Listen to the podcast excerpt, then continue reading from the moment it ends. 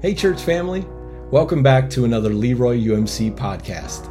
Today is my birthday, and as a special treat, we have Rick Lohnes, my father-in-law, the man, the myth, the legend. He is going to be preaching on prevenient grace. This is a wonderful sermon. I know you're going to enjoy it. Let's send it over to Rick. Please pray with me. May the things I say and the things I think be acceptable to you, my rock and my redeemer. Amen. Tom's talk last week was great. He really got us kicked off in a strong way. How do I spend my time? What do I think about? What do I spend my money on? Those were the questions Tom challenged us with, and I hope you spent some time this last week thinking about your priorities. The second talk in this series is about the nature of God and the relationship that God offers each one of us. Good name, my, good day, my name is Rick Lohnes, and it's my privilege to talk to you about God's gift of grace. Well, when I first explored this concept of God's grace, I had asked myself, what does the word grace really mean? Well, there's some secular definitions of grace. Uh, it could be elegance of movement, such as she moved across the dance floor with grace. It could refer to civility and good manners, like, well, at least Tom Paine had the grace to admit he was wrong. Grace can be a prayer before meals. It could be a period allowed for a late payment of a debt, such as a grace period. But we're going to use the spiritual definition of grace, and this is the definition I wrote down in my Bible about thirty years ago when I first kind of investigated the word grace. And it's that grace is the unmerited divine assistance given to man for his regeneration and growth. Grace is the unmerited divine assistance given to man for his regeneration and growth. So our definition of grace is basically God giving a gift. And the song just talked about this kind of stuff. A gift we did not earn, a gift we don't necessarily deserve, and a gift we didn't even ask for. But grace is more complicated to describe than just as a gift. God's grace has many facets. You're going to hear several talks in this sermon series, and several, several of them talk about an aspect of God's grace. And to use the words of John Wesley, who started the Methodist Church, my talk is about prevenient grace. And you'll hear talks about sanctifying grace, justifying grace, and obstacles to grace. All these talks are about God's love and God trying to establish a relationship with us and then helping us to be more like Him. As you're going to find out in these other talks, God's grace looks different as we travel on our spiritual journey. So what is grace? Grace is a gift.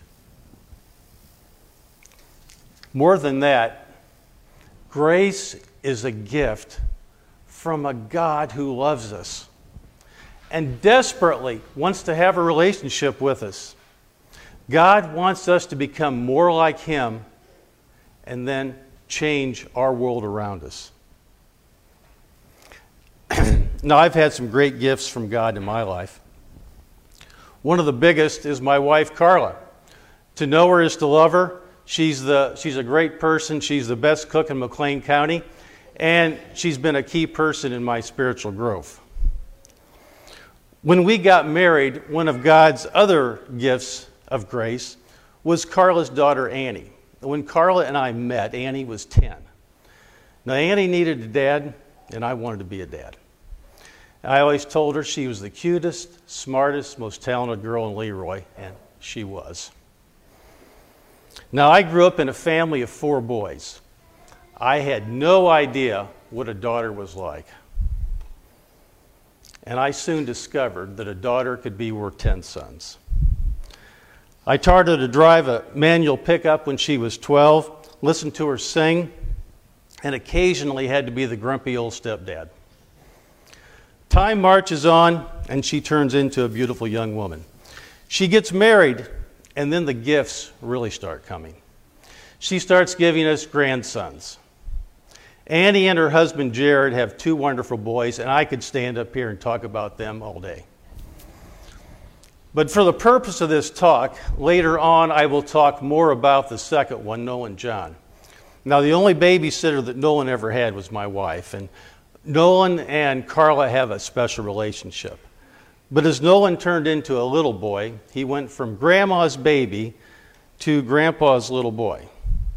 And what a gift he has been. And more about him later. And all that was just to illustrate that grace is a gift. And I have been very blessed by Carla, Annie, Jared, and the boys. Well, back to that word prevenient. Now, I'm fairly well read. I'm a graduate of the University of Illinois. My house is literally full of books. But thirty years ago, I had never heard of the word prevenient. I guess I hadn't been a Methodist long enough then. You may have heard of the phrase, veni vidi vici. Of course, that's a quote from Julius Caesar reporting back to the Roman Senate on his latest victory. I came, I saw, I conquered. Well, the word prevenient uh, takes that veni word and puts a pre in front of it and makes a word that means comes before. In Christian theology, it means the grace that comes before any human decision on our part to have a relationship with God. Prevenient grace is God giving us gifts before we're even aware of it. It's God wooing us into having a relationship with Him. This grace is God working in our lives from, com- from conception to the time we say, yes, I want to have a relationship with the Creator of the universe. Prevenient grace is one of those flavors of grace. Now, when you talk about food, food can be salty, savory, or sweet. And these are just ways to describe food. To apply the food metaphor to grace, I would say that grace is sweet. Now, prevenient grace does not depend on human action or response. It, it is a gift that is always available, but it can be refused. In Matthew seven, Jesus says, go in through the narrow gate, because the gate to hell is wide and the road that leads to it is easy. And there are many who travel it, but the gate to life is narrow. Prevenient grace stirs within us a desire to know God who actively seeks us. Now, we don't have to beg or plead for God's love and grace. He actively seeks us. God's grace allows us to discern between good and evil, and it helps us to choose good, which pushes us closer to Him. Now, my mother and father were godly people that took us kids to church and Sunday school every Sunday, making sure that we learned about God. But the example that they set in the way that they lived made all of us kids willing and eager to seek a relationship with their God. When I was growing up, I thought everybody grew up in kind of an Ozzie-Harriet family like I did. But when I, when I got older, I realized that wasn't the case. That godly, loving family was part of God's prevenient grace to me. It was a gift from God to me. And the numerous people that influenced me over the years as Sunday school teachers, youth workers, school teachers, communion class mentors, and pastors were all part of God's prevenient grace in my life. So what's God's end game? What's God's end game in giving us these gifts? God wants to have a relationship even more with us than we do with Him. God wants to have a relationship even more than we want to have a relationship with him. Listen to these words from Jeremiah. People of Israel, I have always loved you, so I continue to show you my constant love. Now, some wise person from my past told me that when I read the word Israel in the Bible, often I could put my name in there and to make that passage more personable. So by substituting my name, Rick, I have always loved you, so I continue to show you my constant love. Put your name in there. Put your name in there. See how that sounds. It sounds pretty sweet. That's why I say the flavor of prevenient grace is sweet.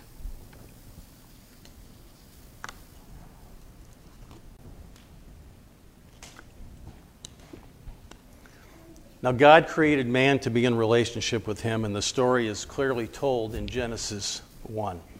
We were created in God's image to be loved by him and to love him.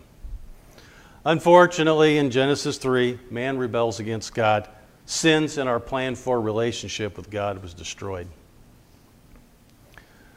Part of that brokenness is a fear that we are unworthy of being unconditionally loved by God or anybody else. And one of the legacies of our sin is that most people feel they must earn God's love. I mean, secular culture tells us that if we're worthy of being loved, if we're lovable, If we're, if our performance, our possessions, our appearance is good enough. And even churches can send the false message that God loves us only if we love him. The good news is the exact opposite is true. God just plain loves us. God's prevenient grace, that gift to us, is that he loves us no matter who we are, no matter what we've been thinking about, no matter what we've been doing, no matter what we've been spending our money on. The gifts of grace are God reaching out to us saying, I love you.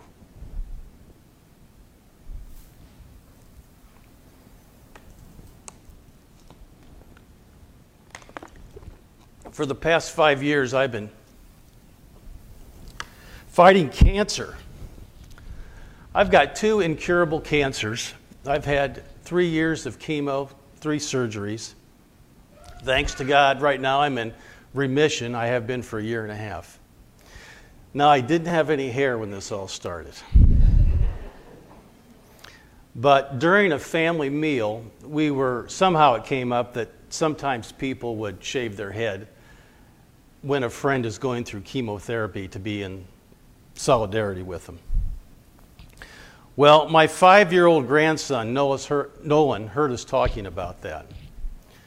And something in it clicked with him. And the next time his dad took him to the barber, he told the barber he wanted a haircut like Grandpa.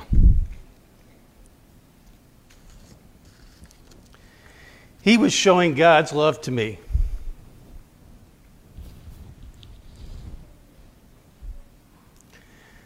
And you know,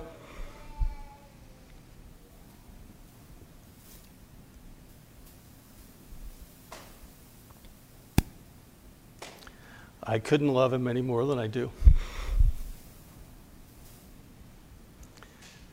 And I doubt if he could make, do anything to make me love him any less. And these things are true with us and God. There is nothing we can do to make God love us more. There's nothing we can do to make God love us more. And you know what? There's nothing we can do to make God love us less. Even at our worst, God still loves us.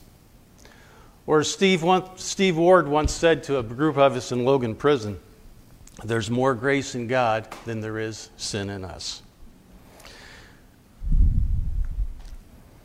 In Ephesians, Paul talks about God's grace. For it is by God's grace that you have been saved through faith. It is not the result of your own efforts, but God's gift, so that no one can boast about it.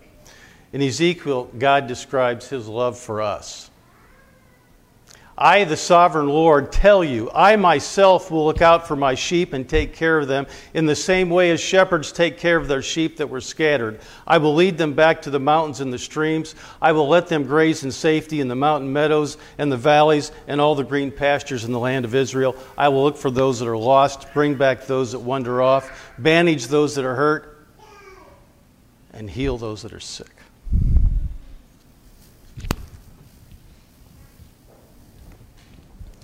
In Christianity, the relationship to God starts with us confessing the belief that Jesus, the Jewish Messiah, is the Son of God.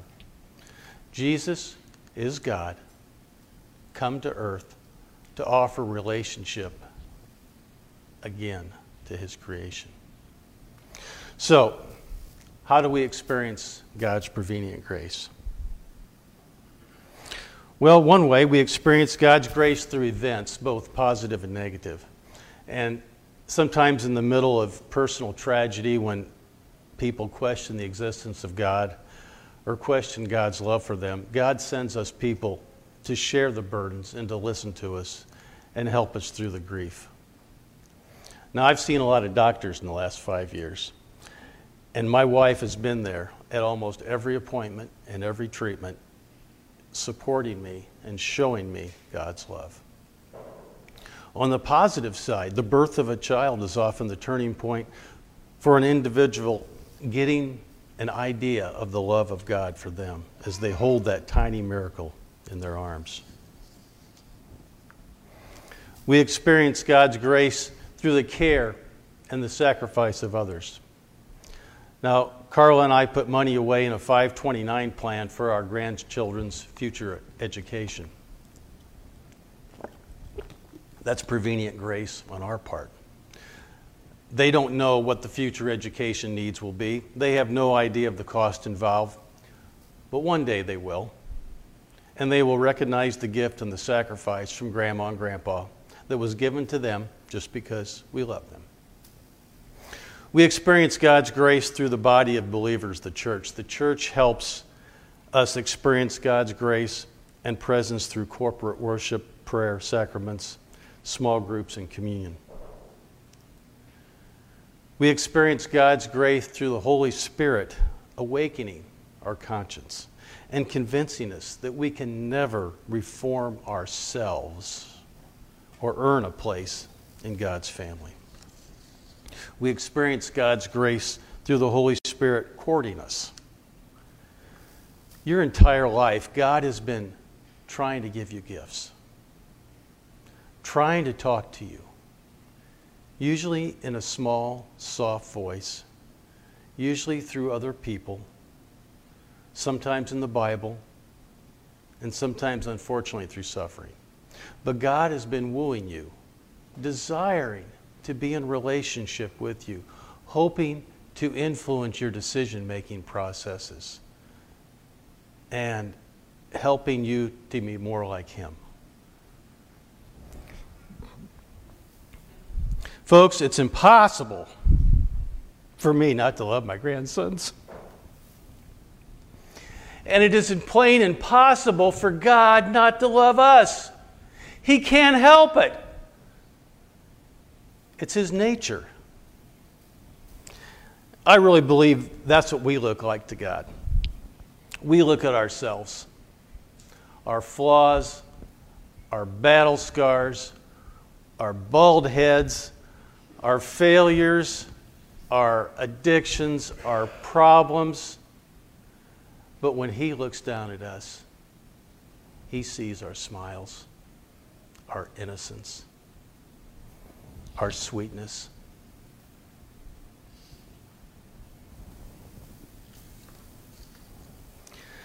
The, cre- the question for each of us is, will we open our hearts to God and accept the relationship that God offers to us through Jesus the Messiah? That is God's wooing grace, reaching out, offering us the gift of friendship before we even knew we needed a friend. My closing question to you to think about this week is, where has God's wooing grace been present in your life? And you think about that. Amen. Again, thank you so much for joining us. From us here at Leroy U M C, be blessed, go in peace.